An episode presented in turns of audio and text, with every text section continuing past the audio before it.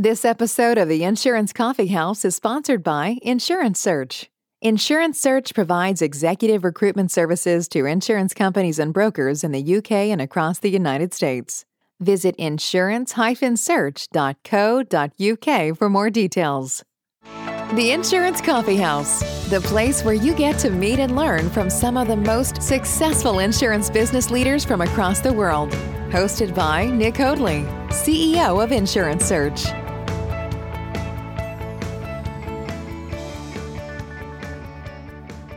The Insurance Coffee House, the place where you get to meet and learn from some of the most successful insurance business leaders from across the world. Hosted by Nick Hoadley, CEO of Insurance Search.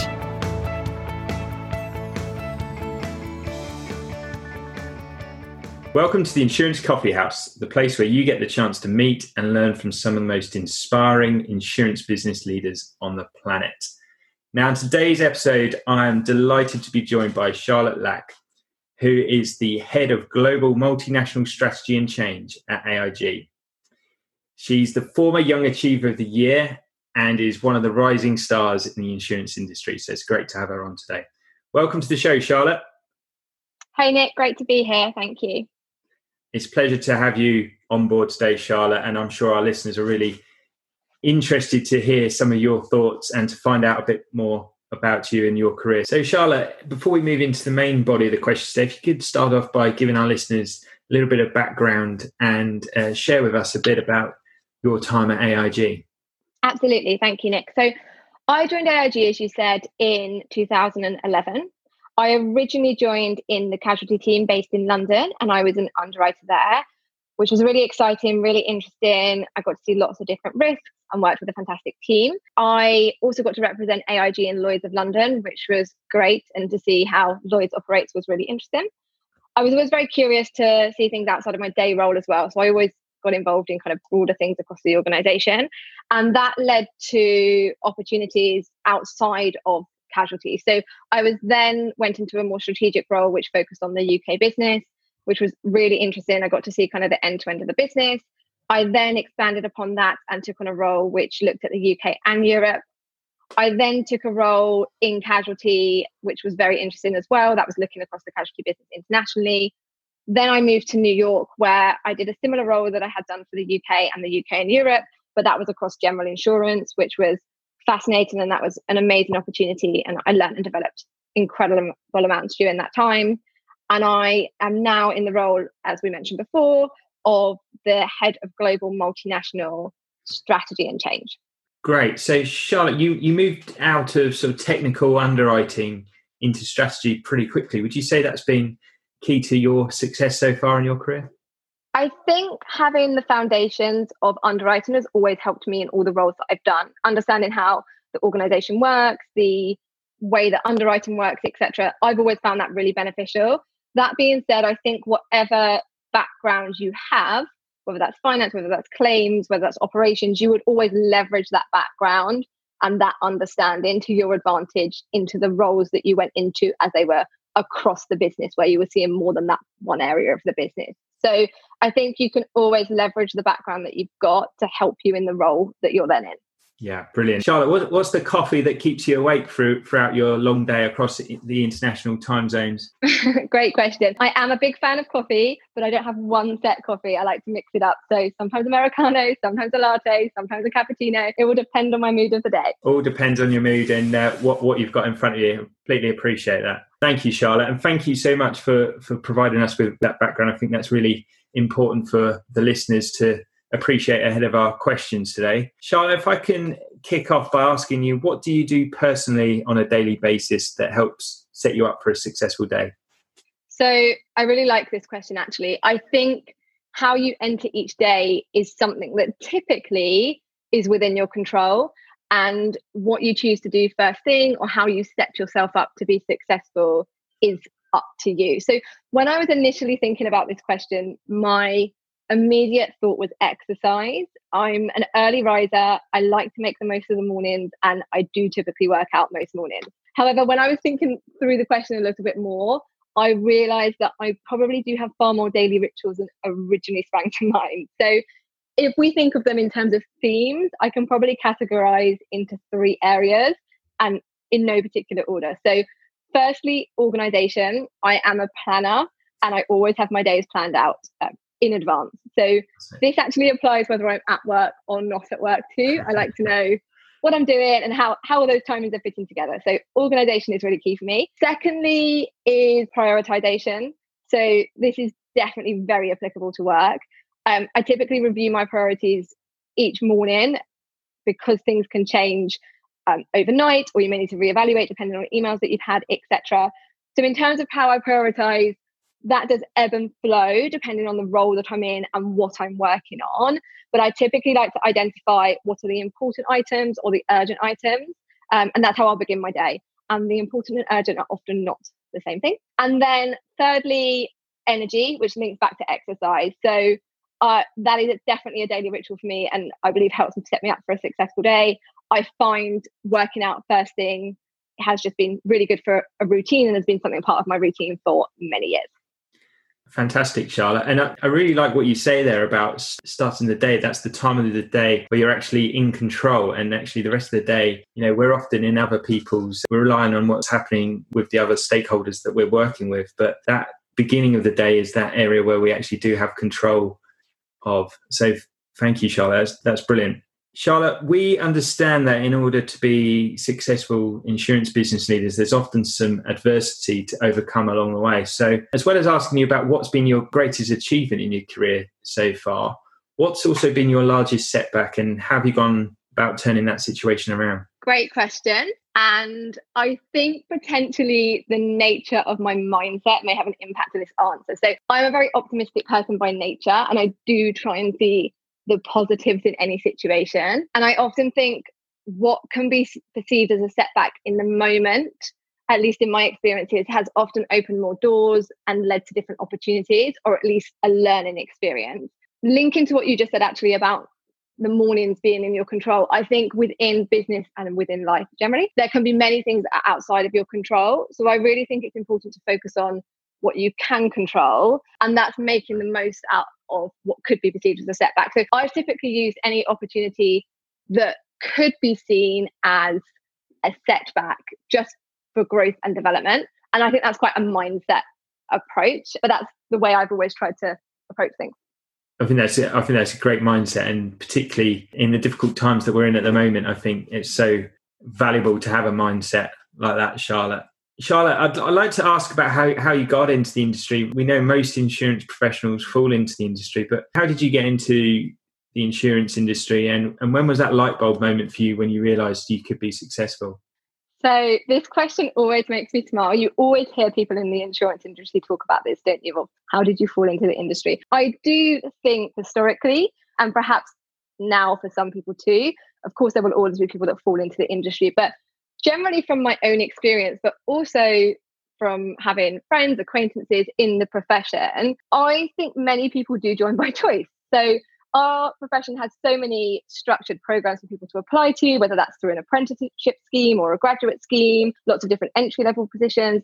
And so many of them are very competitive to be part of. They offer you career progression, development opportunities at so many amazing organizations. So for me personally, I actively chose to be part of the insurance industry. The dynamic nature of it appealed to me. Its relevance to the world around us greatly appealed, the different career paths, etc. So I did not fall into the insurance industry. I chose to be part of it. Fantastic, Charlotte, and it's great that actually the industry is starting to change now, and it's it's really attracting talent from universities and, and from school leavers because it is such a wonderful industry and such a diverse industry to work in with lots of different opportunities. Uh, Charlotte, who's been the most influential mentor or leader you've had so far in your career, and what have you learned from them?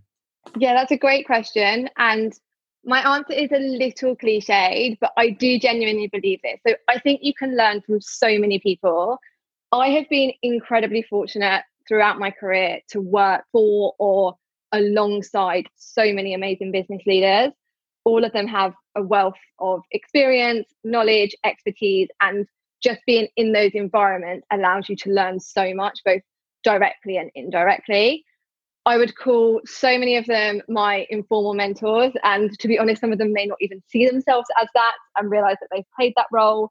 But I think that's a really important piece as well that you don't have to have a formal mentorship relationship to be able to gain what you can get from a formal mentorship relationship. So just from being able to observe different styles and approaches and being exposed to such a wealth of knowledge has been invaluable to, for me in terms of learning advice from those people as well as opportunities presented itself. I think one thing I would also say, Nick, is that it's a great question to think about who has been the most influential mentor or, or leader that, that I've learned from as well.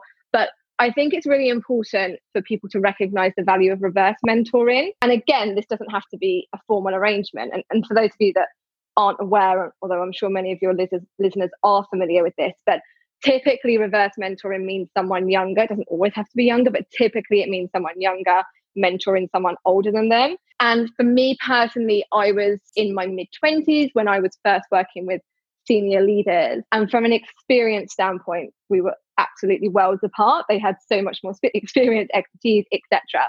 But don't ever underestimate the perspectives that you have or the questions that you might ask that can open a different conversation, both in a formal and an, an informal setting. So I think that's something that the word mentoring can just make people assume that it's a formal relationship. But I think the value you can get out of mentoring, both in a traditional manner but also reverse mentoring, can be applied to so many different settings. Charlotte, we've had a good look back uh, across your career and also to your present day situation at AIG. But if I can ask you to look into your crystal ball and explain to the listeners how you see the insurance industry developing over the next few years, and what do you think insurance business leaders should be doing to be successful?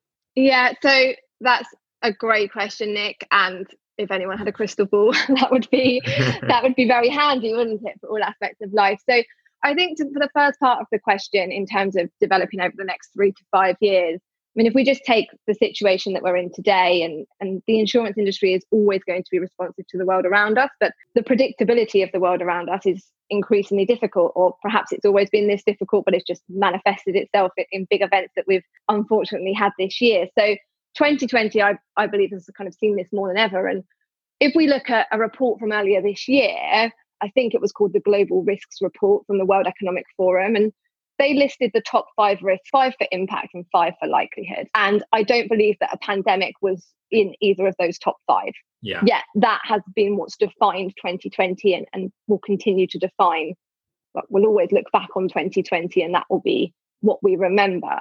So in terms of how it will develop, it's very, very difficult to predict. But in terms of how leaders or individuals can be successful, I think there are three things I would say.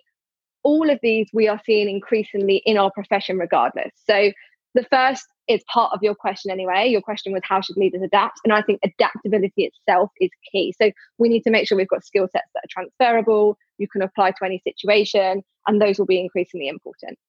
Then the second thing I would say, and you mentioned this earlier, but it's recognizing the value of diversity across teams. So that will help us in in any unknown situation that we might not be able to predict or new situation that we're in, the more diverse the teams can be, that can be a leadership team, it can be an individual team, and diversity can be from all any way that you can think of diversity. That's always going to be helpful. And then finally, data driven. So the world, as we all know, is more connected than ever.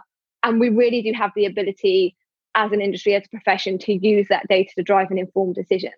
All three of those things adaptability, diversity, data it the industry is reacting really well to all of those things anyway, things that are happening regardless. But I think that those are kind of good themes to think about. Yeah, I, I, certainly agree with you there, Charlotte. And what, what you said about those world economic predictions from last year, you got some of the best economic minds in the world, but but none of them could predict what would happen. So it's so important to be adaptable and also to be diverse in your thinking as well. I think that's I think that's really really key. Charlotte, we we know that you enjoy a variety of coffees throughout the day. Are you now ready for, for your espresso in our espresso round? Let's go for it. Let's go for it.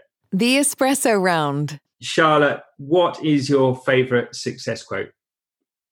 A good leader inspires people to have confidence in the leader. A great leader inspires people to have confidence in themselves. And that was by Eleanor Roosevelt. Fantastic. I must say though, Nick, there are so many different success quotes out there, and I think it's far easier than ever to access them. So if you ever need kind of a moment of inspiration, Googling any kind of success quotes will give you that. yeah. That's right. We did have one of our earlier guests actually had one of their own success quotes, which they're going to be copyrighting. But yeah, apart, apart from that, I think yeah, a lot of there's some really great stuff out there, and actually really inspirational stuff that can that can help us throughout our careers and our and our daily work patterns. Charlotte, what is the number one thing you see holding back insurance professionals from being more successful? So I know this is meant to be a very quick fire round, but I think it's extremely hard to identify a number one theme. A thread that I think can run through and can be applied in many different ways, though, is data. So, thinking about how are we capturing data and ensuring that we're turning that data into meaningful information? How are we recognizing the data that we have is based on an ever changing world? And we also need to apply forward thinking. And how are we leveraging the Internet of Things or connectivity to make sure we're harnessing all the data that we can get? So, you could think of that through so many different lenses, but I think a thread or theme that we need to make sure as a society, but also as an industry, that we're leveraging in the right way is data. Fantastic. Thank you, Charlotte. How do you drive forward the standards of the insurance industry at AIG? So I think professional standards are so important and continually driving those within an organization really does add immense value. In our industry, I would always encourage some, someone to study towards their ACII it sets a really strong foundation. It gives you a good understanding of the fundamentals of insurance. And that's always going to help you in whatever roles you're in. In terms of what have I done personally, early on in my career and outside of my day job, I was part of a team who obtained chartered insurer status for AIG in the UK. And connected to this, we set up a professional development committee for the UK business. That is still going today. I am not involved in it any longer, but I understand that's something that still exists and, and helps drive forward those standards. I think I think professional standards is so important. We work with so many business leaders and, and managers who often don't don't see that value, but actually it's becoming more and more important that that people are are qualified, have that advanced CII qualification. And actually for our listeners out there, just taking that first step and, and, and doing your cert and then your diploma is really, really beneficial for your for your career and moving up. Charlotte, I, I, understand from your from your LinkedIn profile that you, you won the Crawford Prize. You did your ACII. Could you tell us a little bit more about that? I did, Nick. Yes, thank you. So I think it was a recognition of the scores that I got in the year I completed it. So I think it was a prize for the highest score or the highest aggregate score, something oh, along those lines. Fantastic, fantastic. Well, that's that's very well deserved, I'm sure. Charlotte, what does AIG do to develop talent and maximize their chances of becoming successful insurance business leaders? Yeah, so AIG is brilliant in terms of talent development and different opportunities that we have within the organization. I think working for a global organization comes with so many opportunities to grow and develop. Um, and we have structured and unstructured programs as well as ways to network across the organization, which I always think is so helpful for kind of thinking about your career path and different directions that you could perhaps go in. Yeah. In terms of programs led by the company itself, there are there are so many. I've been fortunate to be part of several of them throughout the years. Um, we have some focused on women, focused on high potentials, all kinds of different strands of development programs, which is really good. Regarding structured learning, which can lead to qualifications, in the UK, as an example, we have something called the AIG Career Development Program, that offers opportunities to continually learn and develop or upskill yourself within particular areas. So, linked to what we were saying before, you can have technical development through the chartered qualifications for the CII, other chartered qualifications such as the ACCA for finance or the CFA for investment, as well as non technical development too through leadership programs as well. And then I would say outside of formal programs, uh, structured or unstructured, we have something called ERGs, which stands for Employee Resource Groups. They're focused on diversity and inclusion, but we have so many of them around the world. And I think they create a really good platform for networking, communicating with other people globally, or even within your office that you may not have met before. And sometimes those kind of networking opportunities can help you understand what other career opportunities are available within the organization too. So I would say don't underestimate the unstructured ways of understanding where you could take your career path. Thanks, Charlotte. It sounds like there's a lot of different ways that AIG promote development and lots of great opportunities there. I like what you say about the informal ways of working through the business because it's about educating yourself about what opportunities are, are out there. Often we, we're not actually aware of those opportunities until they're presented in front of us. So it's really good way to educate ourselves. Charlotte, if you woke up tomorrow morning with all of the knowledge and experience you have now, but your company wasn't there for for any reason, apart from giving me a call to see see what what jobs I have at the moment, how would you how would you start your career again, and what steps would you take? So I think we've touched upon this in some of the answers to the other questions, but there are three things that anyone would have if something changed overnight that they could take with them. So Firstly, it would be transferable skills. What can you apply in a new environment, irrespective of what company you're at? What skills do you have that you could use in a different role if you went somewhere else? Secondly, and, and we spoke about this before, professional standards. So if you've got a strong foundation in your professional qualifications, no one's taking those away from you, and you will always have those. And they set a really strong foundation in terms of what you can bring to another team, to another department, to another organization. And then the final thing I would say is connections. So everyone always talks about how the insurance industry is a small industry, and it is a small industry. And so if you have the right connections, you have the right relationships, don't underestimate how they will help you as well if you've got a proven track record for delivering on what you say you're going to deliver on.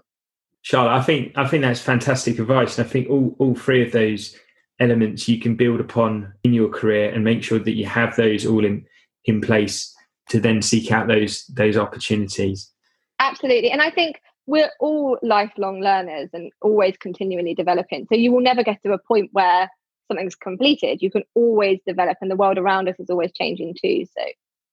Always progressing and moving forward. That's that's great. Charlotte thank you so much for your insights today. I think they've been really really valuable. Do you have one piece of closing advice for our listeners and how would they go about contacting you after the show? Thank you, Nick. No, it's been great to chat with you. One piece of closing advice I would say, and something that I've always tried to remember, and especially earlier on in my career, is that you don't need to be a leader in order to lead. Charlotte, I really, really love that advice. Thank you for that. And uh, how would our guests go about reaching out to you following the podcast? Yeah, sure, Nick. So very happy for anyone to contact me on LinkedIn. You'll be able to find me and send me a message on that. Thank you so much. And thank you for sharing those contact details. We'll be sure to put those on the show notes for our listeners. Charlotte, thank you so much for joining us in the Insurance Coffee House today. Really enjoyed speaking to you. I hope, hope you've enjoyed our conversation today. Absolutely. It's been a pleasure. Thank you so much for the invite. Pleasure's been all ours. And I'm sure our listeners would have taken away a lot of great insights and some really good advice as well that Charlotte's been able to give us today. To all those insurance business leaders out there, whether you're based in the UK, the United States, or wherever you are across the world, thank you for listening. And I'm sure you have learned a lot and enjoyed our time today. Please do leave us a review on iTunes or your podcast app and make sure that you hit subscribe so that each of our episodes download directly into your inbox each week. Until next time, I've been Nick Hoadley. This has been the Insurance Coffee House. Take You've care. been listening to the Insurance Coffee House with Nick Hoadley. Join us next time to hear more insights and inspiring success stories to help you become a better insurance business leader. Available to download or subscribe now.